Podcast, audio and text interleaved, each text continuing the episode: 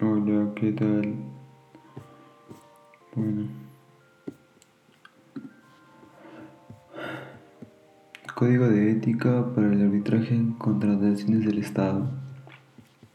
Título 1. Disposiciones generales. El código de ética es aplicable a los arbitrajes administrados por el OCE en ad hoc y supletoriamente en institucional que tengan código pero que no establezca la infracción cometida o sanción aplicable. Este código desarrolla tres cosas. Los principios rectores que deben observar los participantes en un arbitraje. Recoge los deberes éticos que deben observar los árbitros. Establece los supuestos de infracción, las sanciones respectivas, como las reglas generales de conducta para los árbitros. Se guía por algunos principios como son integridad, imparcialidad, independencia, idoneidad, equidad, debida conducta procedimental y transparencia.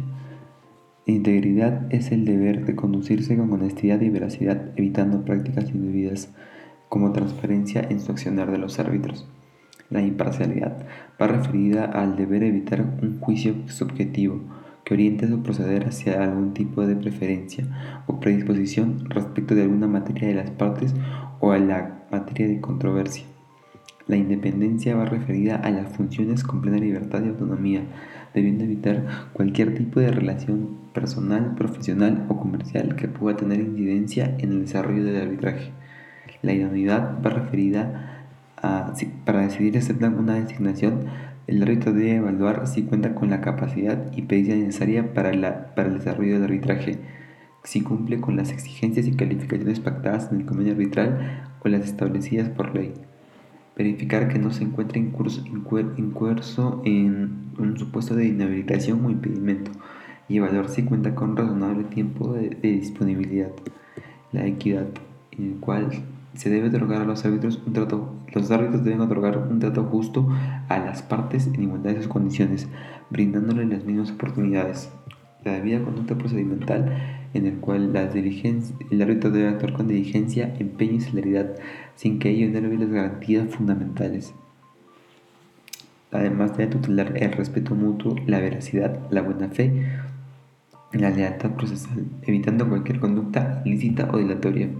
Por último, en cuanto a la transparencia, es deber cumplir con, con hacer pública la información de obligatorio registro, proporcionando al OCE la información sobre el ejercicio de sus funciones y acerca de los arbitrajes en contrataciones en los que participen.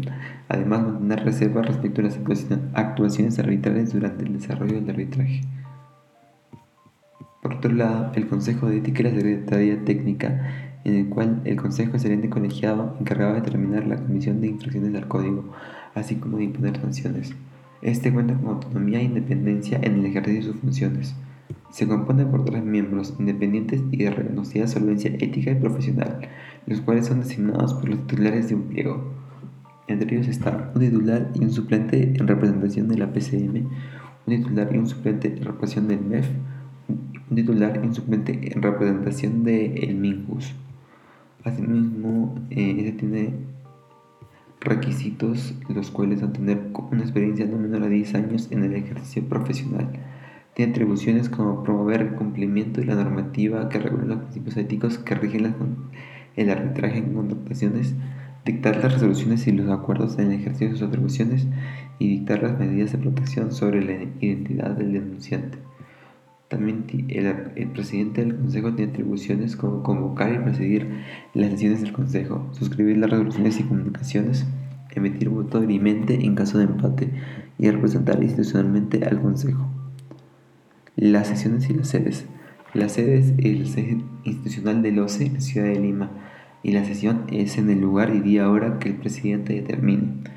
En estas sesiones asisten los consejos y la Secretaría de Técnica, y las cuales constan en un libro de actas que lleva la Secretaría Técnica. Eso sería todo.